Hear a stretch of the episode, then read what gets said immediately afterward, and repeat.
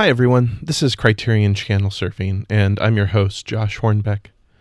Just a quick note before we begin today's show. Apologies once again for the delay in getting our April episodes edited and out onto your feeds. Crisis communication, work schedules, health issues, and shortened bandwidth for after-hours editing have continued to keep episodes from getting out as frequently as I would like.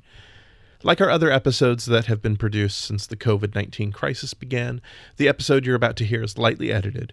We also had some technical issues with the recording that has caused the audio quality to be a bit lower than I would normally like.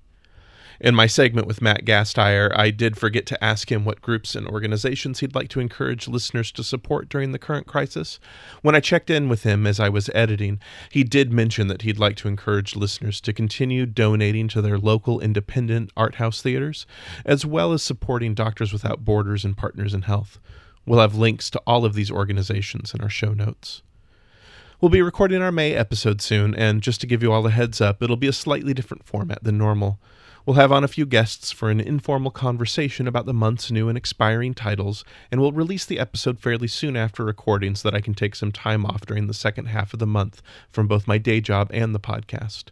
And once again, I want to give a quick mention to the Cinema Cocktail Virtual Film Festival, which will be running from May fifteenth to the thirty-first using services like the Criterion Channel, Ovid, Mubi, Shudder, Hulu, Netflix, and more, along with the occasional on-demand title. For anyone who'd like to join me during that online film festival, I'll be posting the full schedule pretty shortly, along with links to where you can screen each film at cinema cocktail dot com. Thanks for listening, and now, here's the show.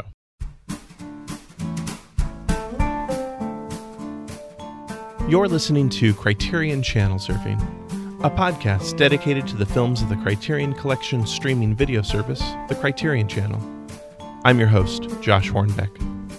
Robert Taylor, frequent contributor to the Criterion Reflections and Criterion Now podcasts, as well as a screenwriter and critic at the Robert Taylor Odyssey, joins me today to make them laugh with comedies that are only available on the Criterion Channel.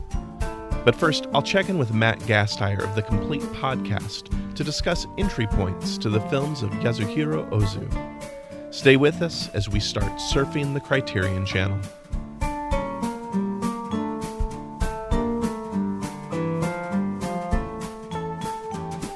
If you enjoy Criterion Channel surfing, check out Just the Discs, hosted by Brian Sauer. Just the Discs is a podcast about Blu-rays. In each episode, Brian Sauer will go through a stack of discs from various distributors and talk about them. Find Just the Discs wherever you get your podcasts.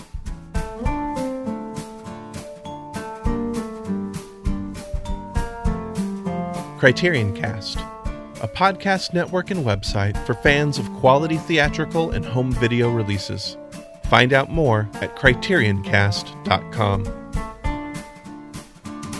I'm here once again with Matt Gasteyer of The Complete Podcast, now reaching the end of the third season, this time exploring the films of Krzysztof Kieślowski. He's also created a series of essential Letterboxd lists for anyone just beginning their journey through the Criterion Collection called How Do I Criterion? Matt, thank you so much for joining me again today. Uh, thank you for having me back. Always a pleasure. Yeah. Well, we're going to shift gears just a little bit, and we're going to talk a little bit about filmmaker entry points today. And I thought, what better filmmaker to kick things off with than with Yasujiro Ozu, a filmmaker who is really well represented on the Criterion Channel and whose work spans silent films, black and white cinema, and who moved into color films for the last few features. So, Matt, uh, last month you talked a little bit about your history with Ozu, but in case anyone missed that episode, why don't you just briefly share how you first encountered Ozu's filmography and what that experience was like for you? Sure. Uh, I came to Ozu through Tokyo Story, which I think is a pretty common thing. You look at the Sight and Sound list, and there's this movie called Tokyo Story on it, and you're like, hmm, I, I've never heard of that. I think I'll check that one out. Um, it's a, uh, you know, it's a two two and a half hour movie about the uh, parents uh, who's who find out that their kids uh, aren't aren't as uh, into them as as they might have uh, wished, and uh, it's it's not the most uh, upbeat and uh, and happy-go-lucky watch that you can come across. Uh, and I, I was I was not taken with it. Um, I didn't really connect with it immediately. Uh, part of that was probably that I was in my early twenties at the time. It's not necessarily a movie for for a young person uh, to be able to fully understand the emotional stakes. And then kind of put put him away uh, on the shelf to revisit for another day. Uh, as I was watching all of the Criterion discs, I re-encountered him, and it took me uh, about two or three movies before I really came around to his style and sort of understood the rhythm of his movies and the appeal of his uh, generally very simple stories and quite moving character arcs and uh, mm. presentation of kind of the human condition, in particular the condition of uh, families during the era from the nineteen thirties to the nineteen fifties uh, and early nineteen sixties in Japan, which was obviously a tumultuous period for the country.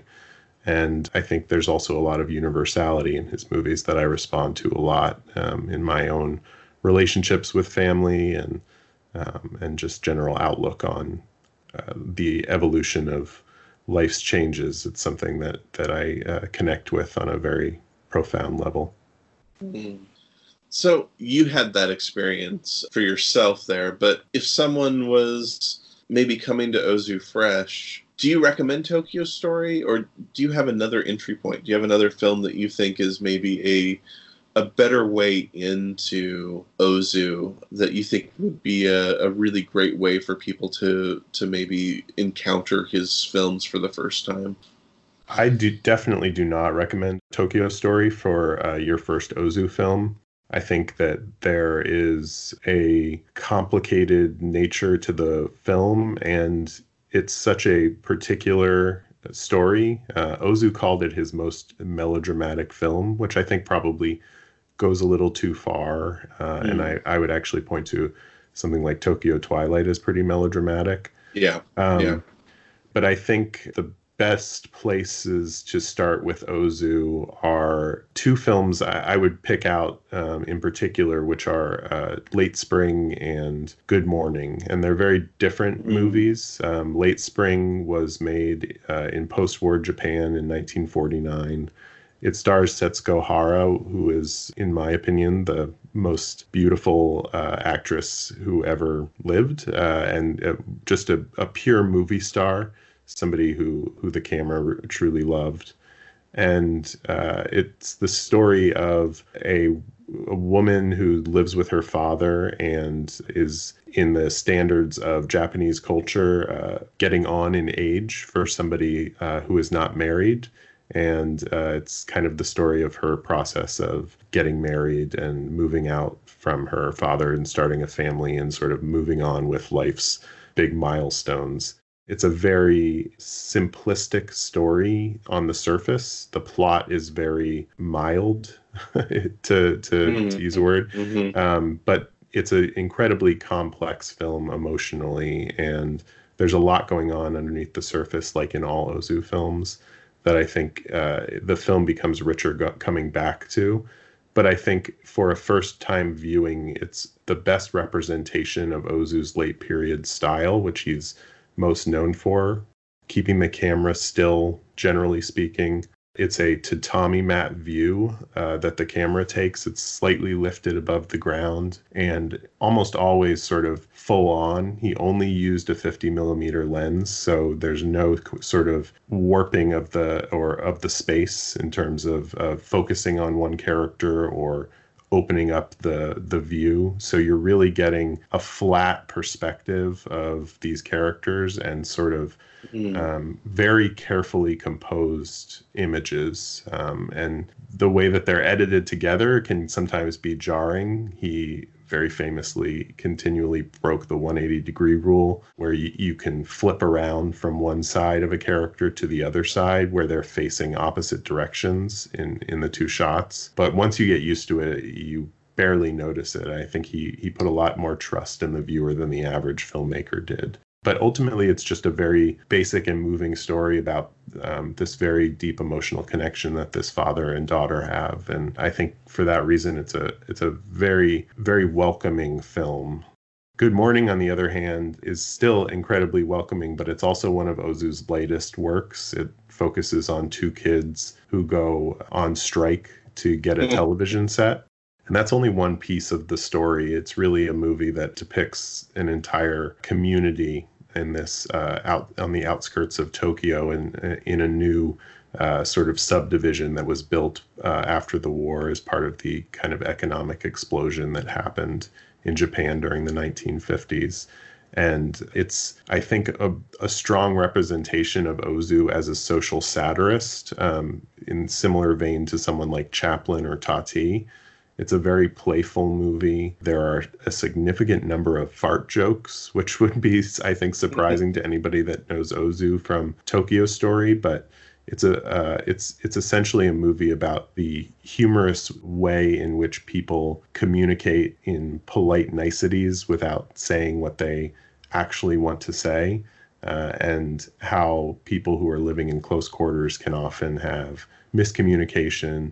And part of the reason for that is these polite elements of society that have been put in place to avoid friction can often create friction because of the inability to genuinely communicate with a person on an honest level. It's a, a very wry, sort of slanted look at uh, society, but in a very gentle, sort of ribbing way. Ozu, I think, more than anything else, was a prankster. And mm. I think this really comes through in this film.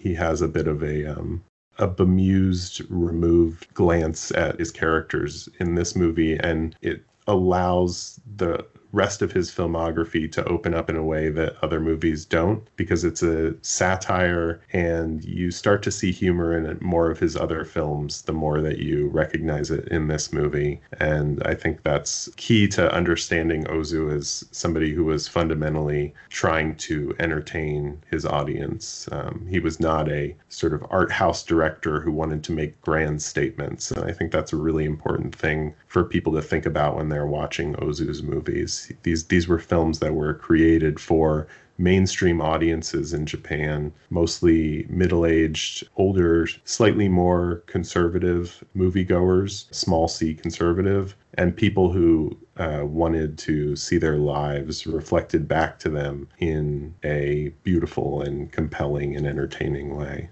Yeah, I love your the way you you think of Late Spring as this entry point in. Back when my wife and I were first beginning to date, and I was sharing with her some films that were important to me and some filmmakers that were important to me, I was uh, introducing her to Ozu with Late Spring as well. And that was the film that got her hooked on Ozu. And when Filmstruck ended, and before we knew that Criterion Channel would be back, uh, Ozu was the filmmaker that I knew that I wanted to really work my way, or at least try to get as many of the films in as I could that were on the channel. Uh, that was the filmmaker that she decided she was going to try to join me for as many films as possible, because, you know, his work is so uh, is so powerful. And I think that, that Late Spring, that film is is is such a perfect film. And I think that if you if you if you watch that that piece, you you can't help but be entranced by the performances, by what he is doing in that very simple story. The elements all come together so perfectly, uh, and he uses these two actors beautifully. And as we watched through so much of Ozu's filmography over the course of a couple weeks, we also fell in love with Chishu Ryu, who's another, you know, staple mm-hmm. of Ozu's filmography. And there's just something about this man that, to us anyway, just embodies grace and warmth and humanity. And uh, yeah, it just was, uh, I, I just think, I love that, that you have Late Spring as your entry point there. And uh, I would, I, I I totally recommend that. And I and I love uh, having Good Morning in there as well. So yeah, this is, this is good. I would also be uh, uh, chastised uh, by, by Ozu fans to not note that a large a large portion of his career was uh, in silent film. He started making movies yeah. in the late twenties. Uh, if you are somebody who uh, enjoys silent film, and uh, I certainly count myself among those people, um, I'd, I'd also uh, recommend I Was Born But, which is yeah. uh, available on the um, Good Morning disc. I think it's probably his best uh, silent work. Um, and it's a similar movie to Good Morning in the sense that it is about kids who go on strike, but it is a very different movie about a very different time in Japan uh, with, with very different intentions, but also is very funny and I think illuminating in the sense that you really get an idea of Ozu as a social satirist um, from that movie. It's really a delight, um, and his run from Late Spring to An Autumn Afternoon is his b- most well-known Uh, stretch, and I, I certainly think it's pretty close to wall-to-wall masterpieces uh, for that thirteen or fourteen year run. But his silent work is significantly more diverse in uh, genre and style, and there's a lot to mine there. Um, and all of these films are available on the Criterion Channel. I think there's only two or three. One of one of his silents didn't make it over from Filmstruck, so there's two, uh, there's three total uh, of his movies that are not available, um, which means you get, you know, thirty. I think it's about thirty films of his uh, that are available on the channel, which is pretty astonishing, and it's a an incredibly valuable watch through. Um, so if you if you do feel like you want to dive in and and and have faith in the journey that you're going on, I also recommend chronological order for him, because yeah. there's no film in his filmography that's not worth seeing. Yeah. Well, let's say that you have someone that is going to start with this Late Spring or uh, Good Morning uh, as their entry point, just to get a taste of uh, Ozu. Is there a, a route that you'd recommend that they follow if they aren't going to go chronologically? Do you have a, a route that you th- might direct people through Ozu?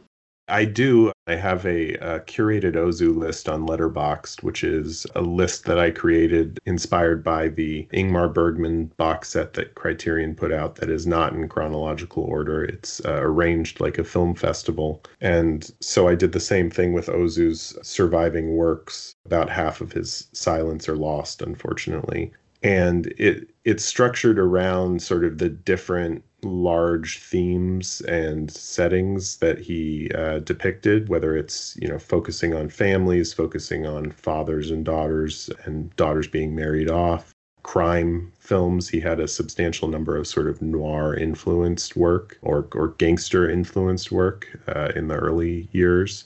And um, so I think if people want to check that out on my uh, Letterboxd, I recommend that. If if you don't want to watch all of his films and you start with Late Spring, I think the following two films that he made with Setsuko Hara, Early Summer and Tokyo Story, the three of those movies make up the Noriko trilogy, because Hara plays a woman named Noriko in all three of the films. It's not the same person, so the films are not related in any other sense, but they're all quite wonderful films that I think, generally speaking, stand up as as his towering works. And so if you feel, you know, you want to tackle uh, more of these these bigger uh, bigger films, then I recommend watching those movies. Um, but but ultimately, from Late Spring to his final film, An Autumn Afternoon, which is many people's favorite of his films, I don't think that there's a bad film in there. Certainly in the films that are available on the Criterion Channel, all of those movies in that run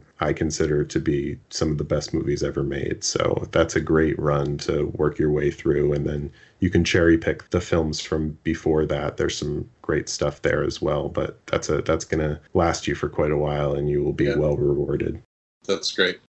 Do you have a favorite uh, Ozu? Is it like uh, choosing a favorite child? My favorite is Late Spring. I would probably, if somebody forced me to say, I would say Late Spring was my favorite movie in general. If I had a sight and sound ballot, it would be my number one. Mm. I also do want to give a shout out to both An Autumn Afternoon, which I think is really spectacular and a great final film, and Equinox Flower, which I don't mm. think gets enough love. It's his first color film, and like Good Morning, it's one of his lighter works, and despite the fact that it has a somewhat similar story to Late Spring. It focuses on a father and daughter relationship. It's an entirely different tone and just a, a really delightful movie in every way. I, I think it deserves to be mentioned around his best films. Our friend Mark Herney just texted me the other day asking for advice. His teenage daughter uh, was, he was going to introduce Ozu to his teenage daughter and asked me which film he, he thought I should show her first. And one of the ones that I mentioned was Equinox Flower, along with Late mm-hmm. Spring and Good Morning, because I think it's a, a great movie for the younger generation that's probably taking a bit of a, um, a cynical eye towards us uh, old fogies. And I think it's a, a great movie for uh, for an entry point for a kid of that age. And just a, a really, really fun watch and a beautiful movie. Very few directors use color the way that Ozu does, and that's a great example of it. That's really great. Obviously, we could probably uh, continue going on with Ozu, but as just an entry point for Ozu, anything, any last thoughts you have to uh, whet people's appetites for really diving into Ozu? I just want to stress his accessibility. I think it's yeah. a thing that's often overlooked in his work. Paul Schrader so famously grouped him in with Bresson and Dreyer, and mm-hmm. I love Bresson and Dreyer. Um, I think that they're great filmmakers. Their films, uh, with a few exceptions, are very dense and philosophical works with a huge amount of symbolism and true art house masters. And I understand where he was going in terms of there's there is definitely cert- certain deep philosophical things to be mined from Ozu's work. But I think that he's much much closer to someone like Tati or Chaplin. These are these are films that were designed to be consumed and entertain and be entertaining to people. And I, I think people should approach his work with that in mind, because these are not sort of difficult mountains to climb. As much as I enjoy a, a Tarkovsky film, uh, this is not that. And I, I think yeah. going in with enthusiasm and with a willingness to sort of connect with these characters on a very basic storytelling level is going to get you huge rewards from these films early on. And then you can do the hard work after you fall in love with these worlds. Um, I think that that's the, the proper order for appro- mm. approaching Ozu. As I was thinking about why why talk Ozu for this first entry point, there's also something just so comforting about yes. so many of his films, right? And I think that, you know, we're all in the middle of quarantine and we're stuck at home, and there's something so reassuring about his outlook on the world. And there's something, I don't know, there's I find something so fundamentally human and refreshing and beautiful, and uh, I, I just I find his films to be so comforting in, in so many ways. You you could see his his joy, his love, his deep humanity in every everything that he was doing. Yeah, I I totally agree. I think the mixture of, of melancholy and love of life in his movies is what makes them so co- comforting. Yeah. It's a, it's a recognition of the difficult things in life are often mixed up w- with the joy of life. Yeah. And that's okay. It can be very hard, but it's always okay. And these things have gone on before, and they will go on again. And certainly, as you mentioned, in this incredibly difficult time we're going through right now, I think that's a very important message. Yeah, yeah. Well, before we wrap up, uh, I just want to check in. Where are you with your journey through The Complete Kieślowski? We just recorded White this past week as we're recording this. Um, and so that will probably be out around the time uh, that this episode is released. And then we will be covering Three Colors Red, his final film, and we'll do a wrap-up episode. Uh, so it's been, I believe, a little over a year since we started wow. this uh, Kieślowski journey, and we are uh, closing in on the end here. And it's uh, it's been a wonderful experience. That's great. Where can people find you online, Matt? I'm Matthew E G on Letterboxd, and that's where you can find a link to my curated Ozu list. And the podcast is uh, at The Complete Pod on Twitter. Great. Well, we'll be right back with more Criterion Channel surfing as Robert Taylor and I try to make them laugh with comedies that are only available in the Criterion Collection's permanent digital library. Stay with us.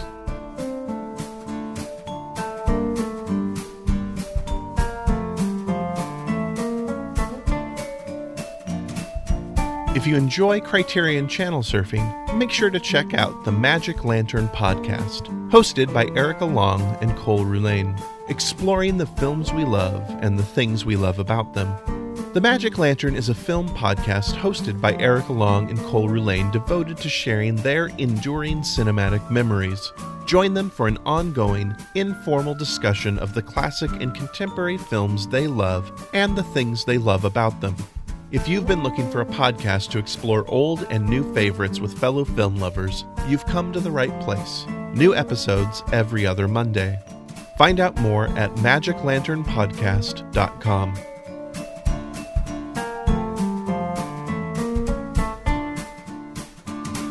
Welcome back to Criterion Channel Surfing. My guest today is Robert Taylor, screenwriter and critic at the Robert Taylor Odyssey, and we are getting ready to dive into the back catalog of Criterion's permanent streaming-only digital library.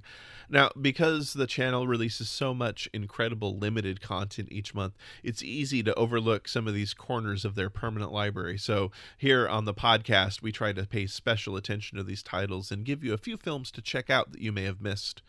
Most of us are in some form of quarantine and self-isolation right now, so we thought we'd change things up a bit and give a few recommendations from the Criterion Channel's lighter side as we try to make them laugh with comedies from the channel's permanent streaming-only library.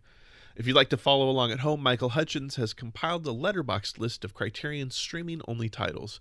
You can find a link to that in our show notes. All right, Robert. It's been so long. I'm so happy to be here. I know. It's been so long. It's been all of... ten seconds? ten seconds, ten days, you know, we'll let people make up their mind. So before we dive into the uh, the actual uh, the films that we're going to talk about, I'm I'm just kind of curious here. Are you a are you a fan of comedies? What what are the, the types of things that kind of get you going with comedies? What do you look for in a comedy? I'm a fan of good comedies. Ever since I discovered I Love Lucy when I was growing up, I've been a fan of great comedy. Mostly uh, television comedy made me want to get into television writing. Uh, it's odd that I'm writing dramas now, but uh, shows like Maude from the nineteen seventies uh, really inspired me. And I love how they can ta- tackle topical issues while still seeming, uh, while still making us laugh simply by being human. The thing that I love about comedy is it puts a spotlight on our humanity in ways uh, more serious dramas don't have the ability to. So I love comedies, whether it's uh, the nineteen thirties screwball, whether it's uh, the classic silent films. Charlie Chaplin is one of my all-time favorite filmmakers, and he touches my soul in a way few other artists do. I love laughing. So, mm. and I enjoy attempting to make people laugh. Uh, I don't know how successful I am, but at least I try. Mm, mm. That's great. That's really great. Now, what about you? What do you love? Uh, you know, I, I, it's interesting because I, uh, you know, I, I tend to not be a huge comedy fan. I like some, but I find so many comedies to be so puerile and uh, obnoxious uh, that it takes a lot for a comedy to really grab me. As I, I actually struggled with uh, this theme, this this uh, in choosing films, uh, especially as we look into the next episode, as we look at films on other streaming services. That was a real challenge for me, uh, trying to find good comedies that were not kind of some of the classics. Man, it was it was rough. But uh, I do I do really like smart comedy. I like comedy that is um, thoughtful. I like bittersweet comedy. So I am a I will probably be a diehard Wes Anderson fan until the day I die, mainly because of uh, the experience I had in seeing uh, Royal Tenenbaums on opening day and breaking down sobbing in my seat. It touched me on this deep emotional level in a way that I, I still don't know that I can completely understand. So there's something about that kind of that uh, that comedy that that that hits you in some some deeper places. Uh, so I think that's the stuff that I really gravitate towards. The give me a comedy that's that's bittersweet, uh, or give me a comedy that is sharp and biting, and uh, uh, I tend to gravitate towards those. Though. Uh, Uh, I am becoming more and more enamored with uh, thirties screwball comedies, and especially the the films of Ernst Lubitsch. So, yeah, yeah, I think that's my that's my experience with comedy. I mean, I'm sorry, and I hope that you find more laughter soon. See, it's already working. That's right. That's right. Well, let's uh, let's dive into our films. Robert, what uh, what's the first film that you have uh, brought for us to discover today? I decided to, uh, after seeing The Kid Brother earlier last year, uh, I decided to check out Harold Lloyd's Why Worry? Now, it was uh, directed by Fred Neumeier and Sam Taylor, and it was also notable for being the last movie that Lloyd uh, made with producer Hal Roach. I'd never seen it before. I'd oddly enough never heard of it before, despite the fact that I very much enjoy uh, Harold Lloyd. So, ostensibly, what the plot line of the movie is, Harold Lloyd plays a hypochondriac who is sent to a made-up country to sort of pay attention to his health, feel better, et cetera, et cetera, and accidentally falls into a revolution in the country. Now, uh, as the movie began, the the made-up country is based on Mexico, even though they call it Paradiso in the film. And I immediately was incredibly nervous that the movie was going to be all sorts of racist. And I was very surprised to see that uh, the movie actually is...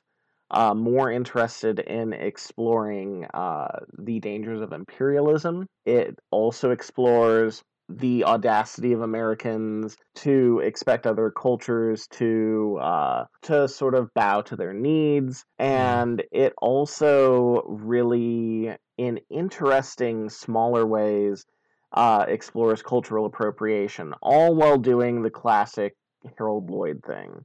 Now, there are a couple moments that still don't hold up as well as you want them to, but yeah. For a movie to tackle these subjects, albeit in a very light comedic way, deserves all the credit in the world. There's a couple classic Lloyd set pieces. I especially liked one where he befriends a friendly giant, as one is wont to do in slapstick comedies, who has a toothache, and so there's about a four-minute sequence where Lloyd is trying to get the tooth out of the giant, and he attaches a rope to it, and he's trying to pull it, and he's running up on a building, and he's jumping off the building, still holding it, and of course the tooth just is refusing to come out. It sounds not as funny as it is, but it made me laugh a lot. And it's only about an hour and two minutes, I think. And I was genuinely surprised by how engaged I was. It's not top tier Lloyd,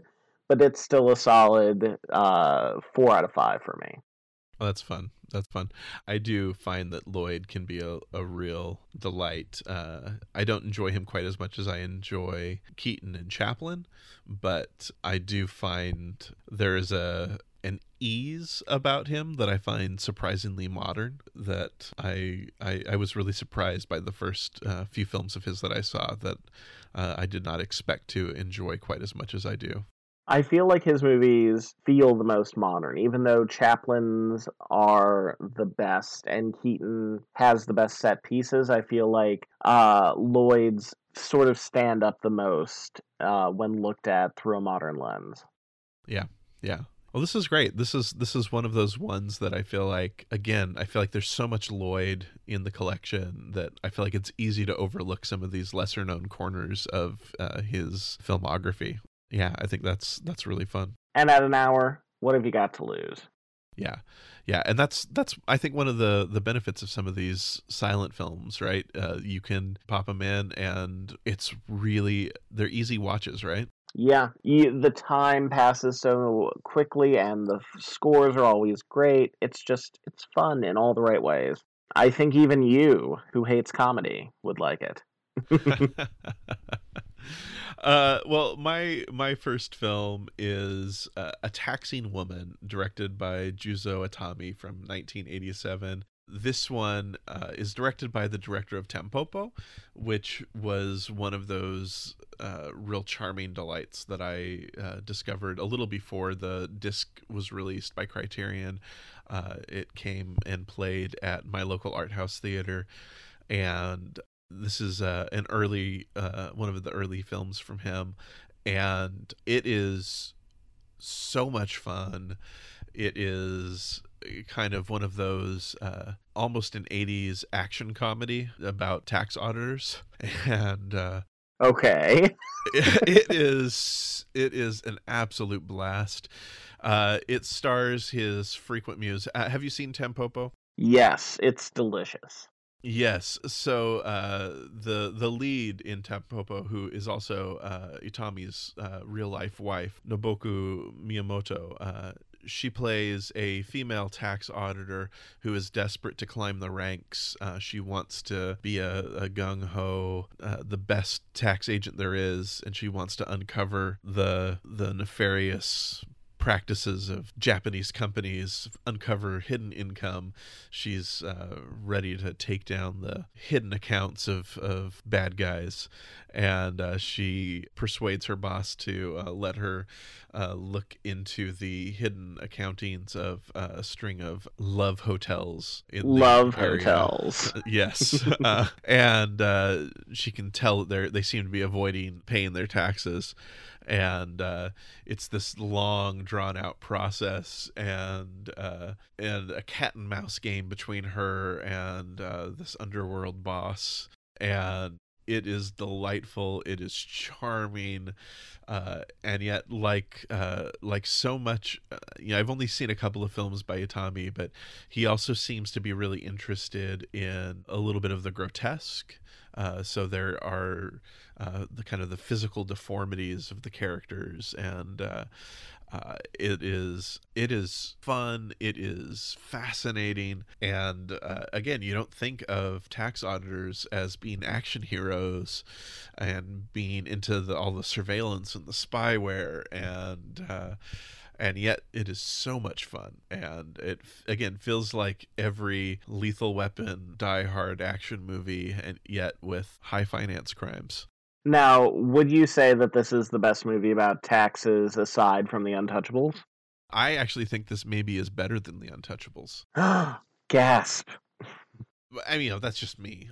Uh, I think Itami knows how to, you know, just like Tampopo is a Western food movie, this is a action finance movie. And yet, yet there's always that playful comic element to it, and and he never loses sight of the genuine kind of human moments as well. He centers, you know, the story on Miyamoto's character and uh, the the sacrifices that she makes as a uh, a, a female who's kind of sh- you know looked down upon by her Uh, fellow tax auditors, and trying to, to make it in a boys' club. It's just uh, it's it's a it's a great film. I I would highly recommend this for anyone uh, looking for maybe again a bit of something that's fun, something that's funny, but maybe a, a, a little bit more uh, a little bit more meat on its bones.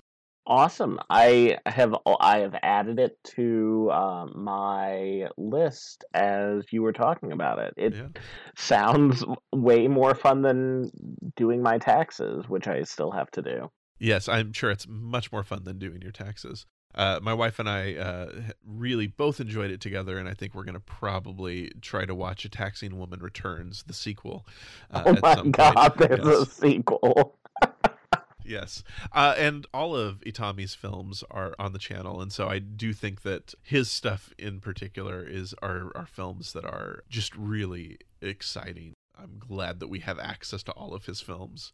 Robert, what is your second film that you want to talk about today? So, uh, I'm not sure everyone knows this, even though I mention it in probably every single episode that I have ever taped, whether that is anything Criterion related, but I love Jacques Demy. And for some reason, I have never uh, dived into A Slightly Pregnant Man before, and I thought, what better excuse than checking out this wonderfully titled film? I was fairly shocked that it was not included in the box set, uh, especially considering that it's Marcello, and I can never pronounce his last name, Mastroianni. I think so, yeah. We'll we'll say yes, and then we'll see what happens. And uh, Catherine Deneuve. It also has music and several songs by uh, Michel Legrand. So I thought it would be an essential. However, it wasn't done, so I figured I would watch it. Now, before I talk about my thoughts on the film, I want to say I love the title A Slightly Pregnant Man. I think it's a great, great name. It has two other titles, one uh, in French and one in Italian, both of which somehow managed to be better than the English title. The French title is The Most Important Event Since Man Walked on the Moon. Tell me that is not a great title. That is a very good title. Yeah, and the Italian title is Nothing Serious, Your Husband Is Just Pregnant. I love it, I love it, I love it. The film itself is problematic but interesting. There is some stuff specifically about L G B T that does not hold up, so I'm letting you know in advance you're going to wince. However, I think that it is a fully, uh, I fully recommend it, uh, knowing with that asterisk right at the beginning, because it is just a silly, fun film. It bombed uh, uh, upon its original release, and I think it sort of ruined Demy's career for a few years. However, looking at it today, it feels much more modern than it should. It manages to strike an interesting balance that only Demy seems to be able to do, of we're just sort of on a lark, but we also have something interesting on our mind. There's this great... The premise of the film, in case you didn't know, is there's a guy, and he's pregnant. And his name is not Arnold Schwarzenegger. That is a shout-out to Junior, a movie that I feel like we have forgotten existed, probably because it's bad. However, uh, Mar- Marcello plays, I'm just going to say his first name so I don't make a bigger fool of myself, plays a driving instructor who is engaged to Catherine Deneuve. He somehow becomes pregnant, and all of a sudden men all over France are becoming pregnant, and he is a model for paternity clothes, not maternity clothes, paternity clothes. How it, exactly he's going to push the baby out is not a thing that the movie covers, thank God. But the most interesting stuff to me were the little political barbs that Demy puts into the film. There's some very interesting stuff about abortion here. There's a line that goes something along the lines of, if men could get pregnant, abortion would be a sacrament, uh, which really, really made me laugh. Um, mm-hmm, mm-hmm. The first two-thirds of the film, I think, hold up much better than the finale. Uh, oh, I also have to give a shout-out to Catherine Deneuve's blue fur coat that she wears early in the film. This is a Demy film, so, of course, colors are all over the place. It's Uh, visuals, it's almost a visual orgasm like he normally does. Um, the last third, the final, the twist, how everything is resolved is unfortunately uh, very anticlimactic and a, a bit pat. Uh, I was annoyed by the ending. However, duh, mediocre Demy is still fantastic for, yeah. In comparison to most other films, I would give it a solid three out of five and recommend that you check it out after you see all of his other major works. Mm-hmm. Yeah, that's really good to know. I uh, this is one that I have not been avoiding, but it's definitely one that I have maybe had down the ladder on my Demy scale, because uh, I haven't finished my way th- through the, the Demy box set on my shelf, because I, I just have kind of felt like it was probably slighter Demy. And you would be correct. Yes, yes. And uh, uh, and I do love Umbrellas of Cherbourg so much. Uh, I do love uh, so much of Demy's work that this one was just kind of like, ah, I'll get to it eventually. Uh, but it's good to know that it's still, it, that a lot of it does hold up pretty well. You know, even Donkey Skin, which is not my favorite of Demy's film, I still really love. I still think it's, uh, there's so much, so many interesting things going on there. He always paints right around the edges of the frame, which you gotta love. Yeah, yeah. And so I think that it's good to know that even in something that maybe is not as successful, he still is doing something really interesting here. So that's great. That sounds really fascinating. And uh, yeah, I'm eager to check this one out now. Now, what is your second film, my friend? So my second film is uh, a film that I happened to see during the waning days of Filmstruck, and it absolutely was exactly what I needed in that uh, moment. I had just been through a pretty major car accident, uh, and I needed to laugh. And uh, Chinese Odyssey two thousand two from Jeffrey Lau, directed in two thousand two, or released in two thousand two, uh, as the title would suggest, uh, it completely fit the bill. It was an absolute delight. It is so much fun. Jeffrey Lau, uh, he worked uh, some with Stephen Chow, who also directed Kung Fu Hustle and Shaolin Soccer. Uh, Wong Kar Wai did some work on this as well, so there are some uh, there's some bleed over here uh, between some of the the Hong Kong filmmakers of the time. It is so much fun. It is silly. It is the story of two uh, members of the royal family in uh, the Forbidden City. A young emperor and his uh, sister, who decide that they don't really want to live in the Forbidden City anymore, and so they decide to escape and leave and dress as paupers, and uh, she dresses as a young man, and they decide to go out and see what the outside world is like. There are elements that feel a little like Shakespeare, uh, so we get some elements of Twelfth Night a little bit as the um, the young woman uh, encounters a brother-sister duo who run a restaurant, and the brother thinks that this young woman dressed up as a boy would make the perfect man to marry his sister, but then she falls in love with him. So, you know, romantic complications as are to be expected in these types of situations. It sounds almost Shakespearean. Yeah, I mean, it's it's it's got all of those types of kind of mistaken identities. You know, I think in some ways there are, you know, some things that don't hold up as well, like you were talking about with uh, A Slightly Pregnant Man. I think there are some of the the things that you would see in the, the late nineties and early two thousands with L G B T Q issues. It's not quite as bad as you might see in the eighties and early nineties, but there are some things that do make you wince a little bit. But on the whole, it, it's all played in that kind of Shakespearean farcical style. And uh, it's got, it doesn't take itself as seriously as something like A Crouching Tiger, Hidden Dragon, where it, it's definitely designed to play off of the the success of that that film and the the wave of um, wuxia films that were beginning to make their way back into to America at that point. It is fun. It's playful. It is campy in all the right ways. It is over the top. It is so much fun. There are two films by Jeffrey Lau on the um, channel that are part of the permanent collection. There's this one and then Eagle Shooting Heroes. Uh, Eagle Shooting Heroes is from, I think, ninety-six, and it's a little more of a straightforward uh, adventure film with all of these farcical elements in it.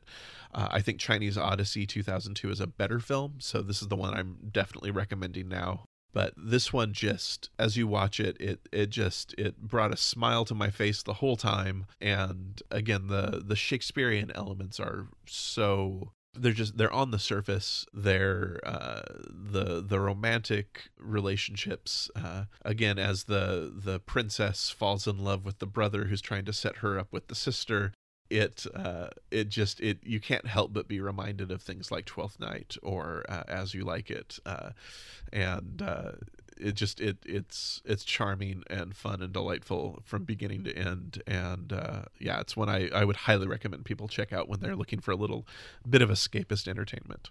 And most importantly, is there a Chinese Odyssey two thousand one or a Chinese Odyssey two thousand three? Uh, I don't believe uh, so. I no! think this is a standalone. This is the only one. But the film does star some great uh, actors like Fei Wong and Tony Leung as well. So you are getting some great Wong Kar Wai collaborators as well. And they're not bad looking either. no, no, no, exactly. So uh, this is a lot of fun. And if you do enjoy any of the other uh, films by Stephen Chow, uh, I, I know that I always really enjoyed the the things that he was doing. This is uh, definitely right up my alley. Yay! Well, those are four films to catch on the Criterion Channel that you may have missed. Why Worry, directed by Fred Neumeier and Sam Taylor. A Taxing Woman, directed by Juzo Itami. A Slightly Pregnant Man, directed by Jacques Demy, and Chinese Odyssey two thousand two, directed by Jeffrey Lau. Well, once again, Robert, while we're in the middle of this crisis, what are some of the organizations, groups, businesses, or anything that you would like to encourage people to support or maybe donate to during this time? So for the past ten years, I've been working with a nonprofit in the Los Angeles area called the Young Storytellers Foundation. And what the foundation does is promotes literacy and creativity in grade school children uh, and high school students. I personally am part of a program where we go into impoverished schools in the L A area, and the kids write five-page scripts over the course of eight weeks. Then I bring in film and T V actors, people like Tony Hale, Alexis Bledel, Nathan Fillion, and they act out the stories for the kids. It's, the kids become rock stars. So once the kids were out of school, unfortunately, it seemed like uh, we were kaput for a little while. However, we're taking the program online. Uh, we're going to be doing uh, our big shows that way. So if you have any interest in helping children, which should be everyone listening to this podcast, please feel free to check out and donate to Young Storytellers. Now, what about you, Josh? What are you going to highlight? You know, I am going to continue to highlight kind of the support for local, uh, your local cinemas. I think those are going to be really struggling right now. And uh, I do think one of the, maybe the best ways to do that right now, uh, Criterion has their Art House America campaign. If you go to GoFundMe and look for the uh, Art House America campaign, you can uh, donate there, and they are collecting money to then distribute to independent movie theaters across the U S And it is a way to help support those uh, those organizations. One of the great things about this is that they have also put restrictions on the way that money can be spent. So that means that uh, this money can't be spent to prop up executive salaries, but that it has to go to make sure that people can get paid. Uh, I mean, it's, it's, it, it, this is supporting like the cinema workers. This is supporting uh, the, to make sure that the, the cinemas can stay open, to pay rents and things like that. And this is not about upgrading technology. This is not about renovating facilities. This is about really making sure that these institutions that support the cinema that we all really love can stay open. And uh, I think that's really, really key right now. And also, I, uh, you know, I've said this on the last episode, I'm going to continue to say it. Do consider donating to your local food banks. Um, those are the areas that are really on the front lines of making sure that people who are suffering during this crisis are able to uh, have the food that they need. This is a crisis that the longer it goes on, the the more people are going to be without work and are going to be suffering. And so do uh, give what you can to help support those uh, organizations. Hear, hear. Robert, once again, I just want to thank you so much for joining me. Uh, I always love our conversations. This was a lot of fun. Where can people find you online? Uh, they can check me out on Facebook. They can follow me on Instagram, uh, or they can track down my website at the robert taylor odyssey dot wordpress dot com, where I am checking out all things film noir. Awesome. Awesome. Thank you so much. This was a lot of fun. I concur wholeheartedly. You can find Criterion Channel Surfing at criterion cast dot com and our website, cinema cocktail dot com. And you can subscribe on Apple Podcasts, Stitcher, Spotify, or wherever you get your podcasts. You can also find the show on Twitter, Instagram, and Facebook by searching for Criterion Channel Surfing. If you'd like to continue the conversation, join us in the Criterion Channel Club Facebook group or send us a message at criterion channel surfing at gmail dot com. You can find me on Twitter, Instagram, and Letterboxd at Josh Hornbeck. Our logo was designed by Doug McCambridge of the Good Times Great Movies podcast. You can see more of his design work at d p m designs dot com. Criterion Channel Surfing is a proud member of Criterion Cast, a podcast network and website for fans of quality theatrical and home video releases. Find out more at criterion cast dot com and support the work of Criterion Cast at patreon dot com slash criterion cast. Criterion Channel Surfing is listener supported, so please consider donating to the show at patreon dot com slash josh hornbeck. For just five dollars a month, you get early access to all regular and bonus episodes of the show, and for ten dollars a month, you'll have the chance to give my guest and I a film to discuss in a special Patreon-only bonus episode. I'd like to continue to thank all of our regular contributors. It really does mean so much. On the next episode of Criterion Channel Surfing, Robert and I will return for a follow-up to today's episode, in which we'll discuss comedies that are available on other streaming services. I hope you'll join us. Thanks for listening.